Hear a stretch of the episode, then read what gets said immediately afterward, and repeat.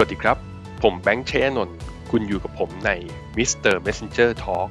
บอกเล่าเรื่องราวเศรษฐกิจและการลงทุนรอบโลก แบบกระชับเข้าใจง่าย และเห็นโอกาสการลงทุนอยู่เสมอ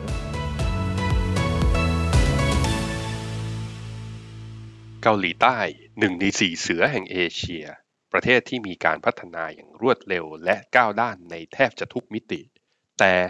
ประเทศนี้คนส่วนใหญ่ไม่มีศาสนา แถมมีนักประชากรศาสตร์เนี่ยเปิดเผยว่าเกาหลีใต้มีความเสี่ยงจะสูญพันธุ์มากที่สุดชาติหนึ่งในโลก พอดแคสต์วันนี้เรามารู้จักกับเกาหลีใต้ในแบบฉบับของ Mr. Messenger Talk กันนะครับ เมื่อ 2 สัปดาห์ที่ผ่านมา ทาง Investment Team ของ p h e n o m e n a นั้นมีการ call ตัวการลงทุนในตลาดหุ้นเกาหลีใต้ไป นะครับ ซึ่งก็ให้เหตุผลในเชิง Fundamental ซึ่งเราเห็นแล้วสรุปในภาพรวมนะฮะก็คือว่าการที่ตลาดหุ้นเกาหลีใต้เนี่ยจะสามารถเคลื่อนไหวขึ้นลงได้นั้นในอดีตนั้นค่อนข้างมีความสัมพันธ์กับ global trade หรือว่าการค้าของโลกนี้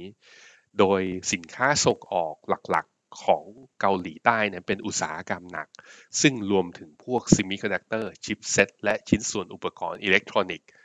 ต่างๆ นะฮะคราวนี้มันเริ่มเห็นเทรนด์ครับว่า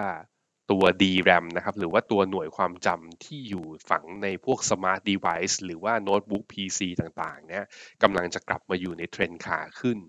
ซึ่งตัวเนี้ยมันมีความตอบรับคือมี correlation มีความสัมพันธ์ค่อนข้างสูง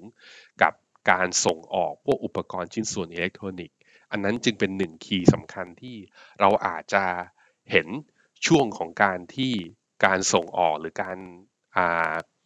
พัฒนาของอุปกรณ์อิเล็กทรอนิกส์นั้นกลับมาเติบโตอีกครั้งหนึ่ง และนี่เป็นปัจจัยหลักเลยที่เป็น key driven นะครับ หรือว่าเป็นปัจจัยที่ขับเคลื่อนทำให้ตลาดหุ้นเกาหลีนั้นมีเสน่ห์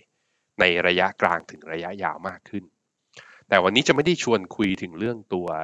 มุมมองของการลงทุนในตลาดหุ้นเกาหลีใต้นะครับ แต่ว่า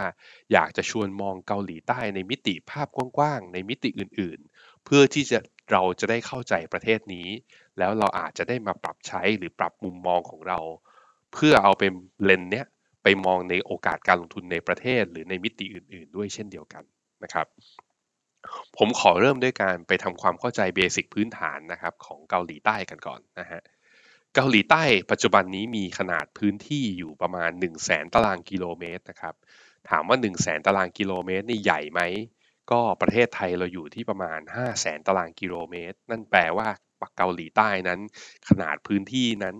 เล็กกว่าเราถึงประมาณ 1 ใน 5 ทีเดียวนะครับ อันนี้ 1 0 0 0 0แสนตารางกิโลเมตร แล้วจำนวนประชากรในประเทศเขาล่ะมีเท่าไหร่ ก็จากสิ้นปี 2022 นะครับประชากรของเกาหลีใต้นะมีจำนวนประมาณ 51 ล้าน7แสน4หมื่นคนนะครับ ในขณะที่ GDP per capita เมื่อสิ้นปี 2022 เนี่ยอยู่ที่ประมาณ 35,000 เหรียญเยอะนะฮะ 35,000 เหรียญเนี่ยคิดเป็นเงินไทยแล้วหารเป็นต่อเดือนเนี่ยเท่ากับค่าเฉลี่ยเงินเดือนของคนเกาหลีใต้เนี่ยอยู่ที่ประมาณ 1 0 0 0 0แบาทต่อเดือน โอ้สูงกว่าไทยเราประมาณ 5 เท่า ถือว่าสูงมากนะครับคำถามคืออะไรที่ทำให้เกาหลีใต้เนี่ยกลายเป็นหนึ่งในประเทศที่พัฒนาแล้ว แล้วตอนนี้มีรายได้สูงขนาดนี้ นะครับคำตอบก็คือถ้าลองย้อนกลับไปเนี่ยผมคิดว่าคีย์สำคัญหรือหัวใจสำคัญเลยเนี่ยเกิดจากคำว่าแผนพัฒนาเศรษฐกิจ ถูกต้องครับประเทศเกาหลีใต้นั้นมีแผนพัฒนาเศรษฐกิจนะครับ โดยฉบับแรกเนี่ยเริ่มใช้ตั้งแต่ปี 1962 นะครับ โดยในตอนนั้นเนี่ยรัฐบาลเนี่ยก็ พยายามเปลี่ยนถ่ายจากระบอบคอมมิวนิสต์นะครับที่เป็นรัฐบาลทหารมาเป็นรัฐบาลประชาธิปไตยนะครับ รัฐบาลก็พยายามส่งเสริมให้เกิดอุตสาหกรรมขึ้นในประเทศ เพราะก็ลองไปดูมิติในต่างชาติแล้ว ประเทศที่สามารถที่จะเติบโตและก้าวกระโดดทำให้ประชาชนมีดีกินดีได้นั้นจำเป็นที่จะต้องสนับสนุนการลงทุน แผนพัฒนาเศรษฐกิจฉบับแรกของตัวเกาหลีใต้นั้น มุ่งส่งเสริมไปที่อุตสาหกรรมเบาครับ อุตสาหกรรมเบาเขายกตัวอย่าง เช่น สิ่งทอ เสื้อผ้า สินค้าอุปโภคบริโภค แล้วก็การประกอบเฟอร์นิเจอร์นะครับในช่วงแรกก็จะสนับสนุนอยู่ประมาณสัก 3-4 อุตสาหกรรมหลักนี้คำถามคือทำไมต้องส่งเสริมอุตสาหกรรมเบาเหล่านี้ก่อน ก็รัฐบาลในสมัยนั้นนะครับ เล็งเห็นว่าประชาชนเนี่ยจากประเทศที่ยังยากจนอยู่นะตอนนั้น จะต้องค่อยๆ เพิ่มทักษะ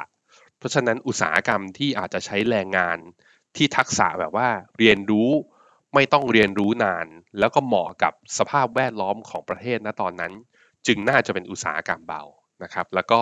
อีกเรื่องหนึ่งคือเป็นประเทศที่กำลังจะเติบโต ประเทศที่แบบว่ายากจนเนี่ยมาค่อยมีกิน มาแบบว่ามีซื้อเสื้อผ้าเครื่องนุ่งห่มใช้นั้น การที่สามารถที่จะลดการพึ่งพานำเข้าสินค้าเหล่านี้ได้เนี่ยจะทำให้ประชาชนเนี่ยเข้าถึงสินค้าเหล่านี้ในต้นทุนที่ถูกลง สามารถใช้จ่ายได้ทั่วถึง ก็จะเป็นการลดภาระของรัฐในการนำเข้าสินค้าเหล่านี้มาด้วยนะครับซึ่งก็ต้องบอกว่าในแผนพัฒนาเศรษฐกิจปี 1962เนี่ยดำเนินมาประมาณ 6 ปีนะครับอะ5ปีถึงปี 1966 นั้น ก็ได้รับการสนับสนุนนะครับ แล้วก็ได้รับความเขาเรียกว่า ได้รับการตอบรับจากนายทุนต่างชาติ โดยเฉพาะจากชาติยุโรปกับชาติอเมริกาเนี่ยเข้าไปลงทุน หรือว่าเข้าไปเอาโน้ตฮาวเนี่ยเอาไปใส่ให้กับผู้ประกอบการข้างในเกาหลีได้ค่อนข้างเยอะนะครับคำถามคือ แล้วทำการเกษตรไม่ได้เหรอ เพราะว่าการเกษตรหรือเรื่องอาหารเนี่ยก็มันก็เป็นแหล่งสำคัญในการพึ่งพาตนเองนะ ต้องบอกว่าอย่างนี้ครับเกาหลีใต้นั้นทำการเกษตรค่อนข้างลำบาก สาเหตุเป็นเพราะว่า ภูมิประเทศของเกาหลีใต้นั้นส่วนใหญ่เป็นภูเขา จึงไม่เหมาะแก่การเพาะปลูกนะครับ ที่ราบลุ่มทึ่งส่วนใหญ่เอาไว้สำหรับทำการเพาะปลูกเนี่ยจะอยู่ทางฝั่งทิศตะวันตก แล้วก็ตะวันออกเฉียงใต้ ซึ่งมีสัดส่วนนะอย่าง1 0 0 0 0แสนตารางกิโลเมตรเนี่ยคิดเป็นสัดส่วนแค่เพียงสัก 30,000 ตารางกิโลเมตร เท่านั้นเองที่สามารถที่จะใช้เป็นพื้นที่การเกษตรได้ นั่นจึงทำให้การเกษตร ไม่ใช่อุตสาหกรรมหลักของเกาหลีและเกาหลีก็เล็งเห็นถึงจุดด้อยและจุดแข็งของตัวเองในสิ่งนี้ จึงไม่ได้ชูเรื่องอุตสาหกรรมเกษตรมากนักนะครับ จากนั้นมานะครับพอหมดจากแผนพัฒนาเศรษฐกิจปี 1966 แล้ว ซึ่งพัฒนาไปได้อย่างดีเนี่ยแผนเศรษฐกิจฉบับ 2 รัฐบาลเกาหลีใต้ก็ก่อตั้งสถาบันที่เรียกว่า KIST นะครับเกาหลี Institute of Science and Technology นะครับส่งบุคลากร จากภายในประเทศเนี่ยออกไปเรียนรู้เทคโนโลยีที่ต่างประเทศ แล้วก็รัฐบาลเองก็นำเข้าเทคโนโลยีเข้ามาเพื่อการผลิตแล้วก็ต่อยอด แล้วก็เพิ่มเติมจากสิ่งที่ทำมาก่อนหน้านี้ ก็อุตสาหกรรมที่ทาง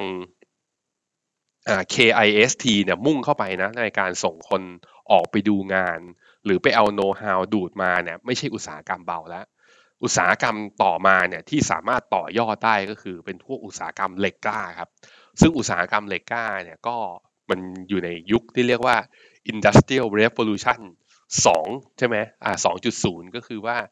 เกิดการขยายตัวของโรงงานเพิ่มขึ้น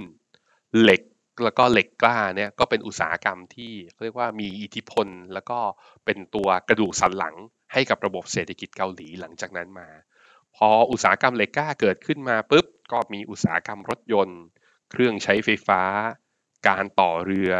chipset คอมพิวเตอร์รวมถึงผลิตภัณฑ์พวกปิโตรเลียมแล้วก็เคมีพันเนี่ยที่อยู่ตามชายฝั่งแล้วก็ทะเลทะเลเกาหลีใต้นะครับ ก็ก็เติบโตในช่วงทศวรรษหลังจากนั้นมาคือทศวรรษที่ 70 นะครับ ปี 1970 เป็นต้นมาซึ่งก็ต้องบอกว่าอุตสาหกรรมเหล่านี้เนี่ยรัฐบาลเองส่งเสริมเข้ามาก็จริง แต่กลายเป็นว่านะครับอันนี้ก็เป็นจุดจุดหนึ่งที่ทำให้เกาหลีใต้เจอปัญหาในเชิงโครงสร้างในระยะยาว นั่นก็คือ การสนับสนุนกลุ่มอุตสาหกรรมเหล่านี้จำเป็นต้องใช้ฐานทุนค่อนข้างเยอะ ซึ่งกลุ่มทุนที่มีอิทธิพล แล้วก็เขาเรียกว่าผูกมัดรวมกับรัฐบาลของเกาหลีใต้ถึงแม้ว่าจะเป็นประชาธิปไตย มาจากการเลือกตั้งแล้วนะตอนนั้น แต่ก็ยังมีความผูกขาดอยู่ ซึ่งกลุ่มทุนหรือว่ากลุ่มเจ้าสัวนายทุนที่ผูกขาดอยู่ในเกาหลีเนี่ยก็ถูกพูดถึงเหมือนกันนั่นก็คือกลุ่มที่เรียกว่าแชร์โบนะครับแชร์โบเนี่ยหรือเรียกอีกอย่างหนึ่งก็คือกลุ่มธุรกิจที่ทรงอิทธิพลอยู่ในเกาหลีใต้มากๆนะครับกลุ่มแชร์โบเนี่ยเราเห็นตามซีรีส์เนะหรืออ่านตามข่าวมาก็จะพบว่ามีความสัมพันธ์กับ ทางรัฐบาลถ้าในแง่ซีรีส์เกาหลีก็โหเห็นทางด้านบวกและด้านลบ มีส่วนช่วยให้เศรษฐกิจของเกาหลีเติบโต แล้วก็แต่ก็มีส่วนช่วย หรือว่ามีส่วนเข้าไปพัวพันกับการทุจริตคอร์รัปชันในภาพใหญ่ของตัวเศรษฐกิจเกาหลีด้วยเช่นเดียวกัน ซึ่งมันนำมาซึ่งปัญหาในเชิงโครงสร้างอย่างที่บอกไปเดี๋ยวจะเล่าให้ฟังนะครับ แต่กลุ่มแชร์โบเนี่ยประกอบไปด้วยใครบ้างนะครับ ก็ก็บอกว่าก็มีตระกูลดังๆ ที่มีสายสัมพันธ์กับเกี่ยวเนื่องกับนักการเมือง แล้วก็อยู่ในกลุ่มบริษัทที่เป็นโกลไอเป็นแฟรนไชส์ใหญ่ ๆ ของเกาหลียกตัวอย่างเช่นนะครับอย่างบริษัทซัมซุงนะครับ ซึ่งก็ ก่อตั้งมาแล้วประมาณ 82 ปี ผลิตสมาร์ทโฟน อุปกรณ์ไอทีเครื่องใช้ไฟฟ้าและ semiconductor นะครับมีกลุ่มบริษัท LG Corporation นะครับที่ทำเรื่องเคมีภัณฑ์แล้วก็เข้าสู่ธุรกิจเรื่องเครื่องใช้ไฟฟ้า แถมทางด้าน solution ด้านพลังงานก็ใช่ด้วยเช่นเดียวกัน มี CJ Group นะครับธุรกิจทางด้านสื่อความบันเทิง แล้วก็ธุรกิจอาหารนำเข้าอาหารแล้วก็ทำอาหาร แล้วก็รวมถึงธุรกิจค้าปลีกแล้วก็โลจิสติกนะครับฮุนไดซึ่งเป็นเจ้าของแบรนด์ฮุนไดแล้วก็ Kia นะครับทำธุรกิจรถยนต์ ก็ใช่ด้วยเหมือนกัน แล้วก็กลุ่มอย่าง SK Group นะครับ SK Group ก็ทำเรื่องอตัวพลังงานเคมีพันโทรคมนาคม รวมถึงตัวอย่างบริษัทลูกอย่าง SK Hynix เนี่ยซึ่งเป็นผู้ผลิตชิ้นส่วนหน่วยผู้ผลิตชิป หน่วยความจำมีส่วนแบ่งตลาดเนี่ยเป็นอันดับสองของโลกเลยนะฮะก็มีตัวนี้ด้วยเหมือนกัน แล้วก็มีอย่างธุรกิจอย่างเช่นลอตเต้เครื่องดื่ม อาหาร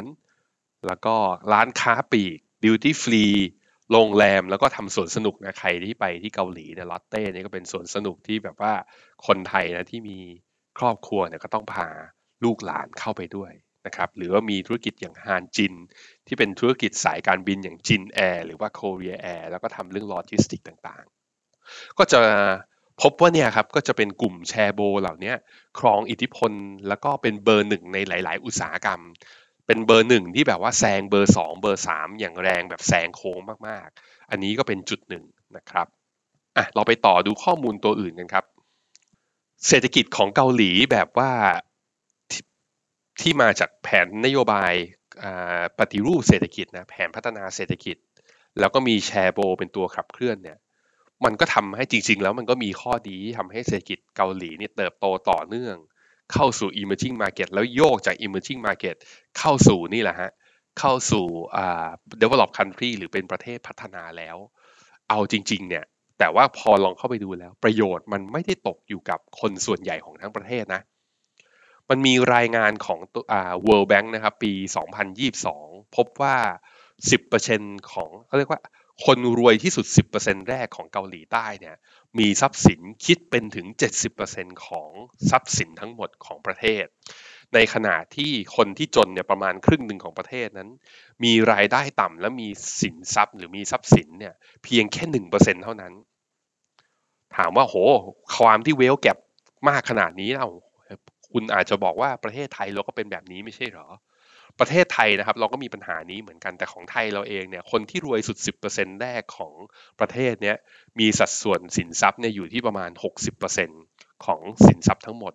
ในขณะที่คนจนประมาณครึ่งหนึ่งของประเทศเนี่ยมีทรัพย์สิน เป็นประมาณ 1%ของรายได้ทั้งหมด จะเห็นว่าตัวเลข 70 กับ 60 เนี่ย ไทยเราเนี่ยยังมีสัดส่วนที่น้อยกว่า แต่ก็แน่นอนก็เป็นมีเวลแกรนะ จริง ๆ ประเทศใน emerging market นะประเทศในเอเชียเนี่ย มีปัญหานี้ค่อนข้างเยอะทีเดียว ซึ่งตัวอย่างเกาหลีเองมันก็สะท้อนออกมาได้อย่างในหนังหรือซีรีส์ต่างๆนะ อย่างหนังอย่าง Parasite เนี่ย ก็เป็นหนังที่ตีแผ่ ความเวลแกรของตัวเกาหลีได้ดี จนกระทั่งได้ไปรับได้รางวัลในออสการ์ใช่ไหมฮะ หรือซีรีส์ที่โด่งดังใน Netflix อย่าง Squid Game เนี่ยที่ตัวพระเอกเองต้องเข้ามาเล่นใน Squid Squid Game เนี่ยก็สาเหตุก็เป็นเรื่องนี้แหละครับ ความถ่างหรือว่าความห่างของชนชั้นนะครับ ซึ่งอะให้ไปดูตัวเลขต่อไปนะครับไอ้เมื่อกี้ตัวเลขเมื่อกี้คือเวลแกรของทาง World Bank มีอีกตัวเลขหนึ่งเขาเรียกว่า poverty rate นะครับหรืออัตราความยากจน ในปี 2021 ที่ผ่านมาเนี่ยคือ poverty rate มันจะมี poverty line ก็คือเส้นอัตราความยากจนประเทศไหน หรือว่าคนไหนเนี่ยที่อยู่ต่ำกว่าเส้นนี้คือหรืออัตราความยากจน แปลว่าคนนั้นเนี่ยแม้แต่ค่าครองชีพพื้นฐานเนี่ยแม้แต่การดำรงชีวิตอยู่เพื่อให้รอดเนี่ยยังเป็นไปได้ยากเลย พบว่าประชากรเกาหลีนะครับร้อยเปอร์เซ็นต์เนี่ย มีคนประมาณ 15%อยู่ใต้เส้นความยากจนเนี่ยตัว poverty rate นี้ โอ้ ถือว่าหนักมาก แต่ที่มันน่าห่วงมากกว่าคือ ผู้สูงอายุที่มีอายุเกินกว่า 66 ปีเนี่ยอยู่ต่ำกว่า poverty rate เนี่ยอยู่ที่เกือบเกือบเกือบครึ่งหนึ่งเลยคือประมาณ 45%ซึ่งถือว่าเป็นประเทศที่มีผู้สูงอายุต่ำกว่า poverty rate เนี่ยสูงสุด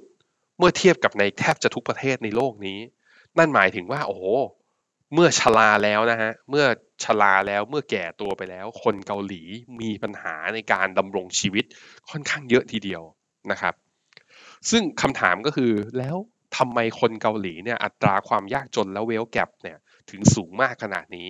ก็ต้องบอกว่ามาจากประมาณ 2-3 เหตุผลด้วยกันนะครับ เหตุผลแรกคือเรื่องค่าของชีพครับ ประเทศเกาหลีเนี่ยเป็นประเทศที่ค่าของชีพเนี่ย สูงมากที่สุดแห่งหนึ่งของโลกนะ คือถ้าดูเป็นลายลายอ่าเมืองนะฮะเป็นลายเมือง จากเว็บไซต์ extrapolator.com นะครับ เมืองที่มีค่าของชีพสูงสุดเนี่ยเราแน่นอนก็รู้อยู่แล้วก็คือสิงคโปร์ฮ่องกงนะนิวยอร์กตามลงมาอันดับ 3 เซี่ยงไฮ้อันดับ 4 นะมาเก๊าอันดับ 5 แล้วก็เนี่ยครับ หลังจากนั้นมาก็จะมีปักกิ่งแล้วก็โซเนี่ยโซอยู่ในอันดับ 7 อันดับ8นะอาของประเทศที่มีค่าของชีพมากที่สุดในโลก เพราะฉะนั้นพอค่าของชีพมันสูง ถึงแม้ว่าฐานเงินเดือนจะสูง แต่ก็นั่นแหละ ใช้จ่ายไปมาปุ๊บรายได้ต่อเดือนออกมา เหลือเดือนชนเดือนก็ไม่พอจ่ายถูกไหมฮะอย่างที่สองครับค่าจ้างขั้นต่ำนั้น ถ้าเทียบกับประเทศพัฒนาไอ้กำลังพัฒนาด้วยกันนั้นต้องบอกว่าประเทศเกาหลีนั้นค่าค่าแรงขั้นต่ำถือว่าถูกอะถือถือว่าสูง อยู่ที่แถวแถวเฉลี่ยวันละประมาณ 2,000 บาท แต่เมื่อเทียบกับประเทศพัฒนาแล้วด้วยกันอย่างที่ในยุโรปกับในอเมริกานะก็ต้องถือว่าต่ำกว่า ต่ำกว่าค่าเฉลี่ยของประเทศพัฒนาแล้ว แต่นี้ไม่ใช่เป็นเหตุผลหลักนะครับ แต่อีกอันนึงก็คืออข้อ 3 ครับที่เป็นที่มาของเวลแกรที่ถ่างมากของเกาหลี นั่นก็คือมาจาก การกระจายรายได้ที่ไม่เท่าเทียม คนข้างบนนะอิ่ม แต่คนข้างล่างนั้นไม่อิ่มนะครับ cost of living นะครับ หรือว่าอัตราค่าของชีพของที่กรุงโซเนี่ยอยู่ที่อันดับ 8 ของโลกเลยนะประเด็นก็คือว่าประเทศเกาหลีเนี่ยมีประชากรประมาณ 51 ล้านคน พื้นที่ 1 0 0 0 0แสนตารางกิโลเมตร ผมบอกไปแล้วนะ แต่พื้นที่ของเมืองโซเนี่ยอยู่คิดเป็นประมาณสักหนึ่งใน5 คือ 20% 20%ของอขนาดพื้นที่ของประเทศ แต่โซและจังหวัดแถบปริมณฑลเนี่ยมีประชากรอาศัยอยู่ราวๆ 24 ล้านคน คือเกินกว่าครึ่งหนึ่งนะครับ ก็คือมันแสดงให้เห็นว่าประเทศเกาหลีนั้นความเจริญนั้นกระจุกตัวอยู่แต่โซ แล้วคนครึ่งหนึ่งของประเทศอยู่ในเมืองโซทั้งหมดเลย พอมันเป็นอย่างนี้มันก็เกิดการแข่งขันทางด้านแรงงานที่สูงยิ่งขึ้นไปอีก ประชาชนเกาหลีก็เลยเครียดนะ พอเครียดแล้วมันส่งผลอะไร ส่งผลถึงตัวเลขนี้ครับ fertility rate หรืออัตราการเจริญพันธุ์ ซึ่งก็คือจำนวนเฉลี่ยของบุตรที่ผู้หญิงหนึ่งคนเนี่ยมีในตลอดช่วงชีวิตของเธอ เกาหลีนะฮะมีจำนวนตัวเลข fertility rate เนี่ยอยู่ที่ 0.81 0.81 ก็คือช่วงชีวิตของสตรีหนึ่งคนนะ มีบุตรไม่ถึงหนึ่งคนนะครับ ประมาณ 0.8 เท่านั้น นักประชากรศาสตร์ของมหาวิทยาลัยออกฟอร์ดเนี่ยเคยออกมาเตือนเมื่อปีที่แล้วนะเขาบอกว่าถ้ารัฐบาลแล้วก็ประชาชนเกาหลีเนี่ยไม่แก้ไขเรื่อง fertility rate ให้กลับมาสูงให้มากขึ้นเนี่ยไม่แน่เหมือนกันว่าอ่าเกาหลีนั้นอาจจะเป็นชาติที่เสี่ยงสูญพันมากที่สุดในโลก ภายในอีกประมาณ 600-700ถึงปีข้างหน้า โอ้ มันน่าห่วงขนาดนั้นเลยนะครับสาเหตุก็ หลาย ๆ ทั้งหมดทั้งมวลเนี่ยที่บอกไปเนี่ยก็ทำให้คนเกาหลีนั้นไม่อยากมีลูกนะออพอไม่อยากมีลูกก็ทำให้อัตราการเจริญพันธุ์นั้น ต่ำลงไปอีกนะครับ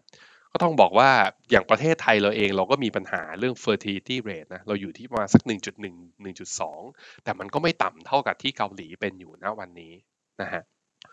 ซึ่งก็ต้องบอกว่ามันก็มีวัฒนธรรมหลาย ๆ อย่างของคนเกาหลีที่ทำให้เขาเป็นแบบนั้นด้วย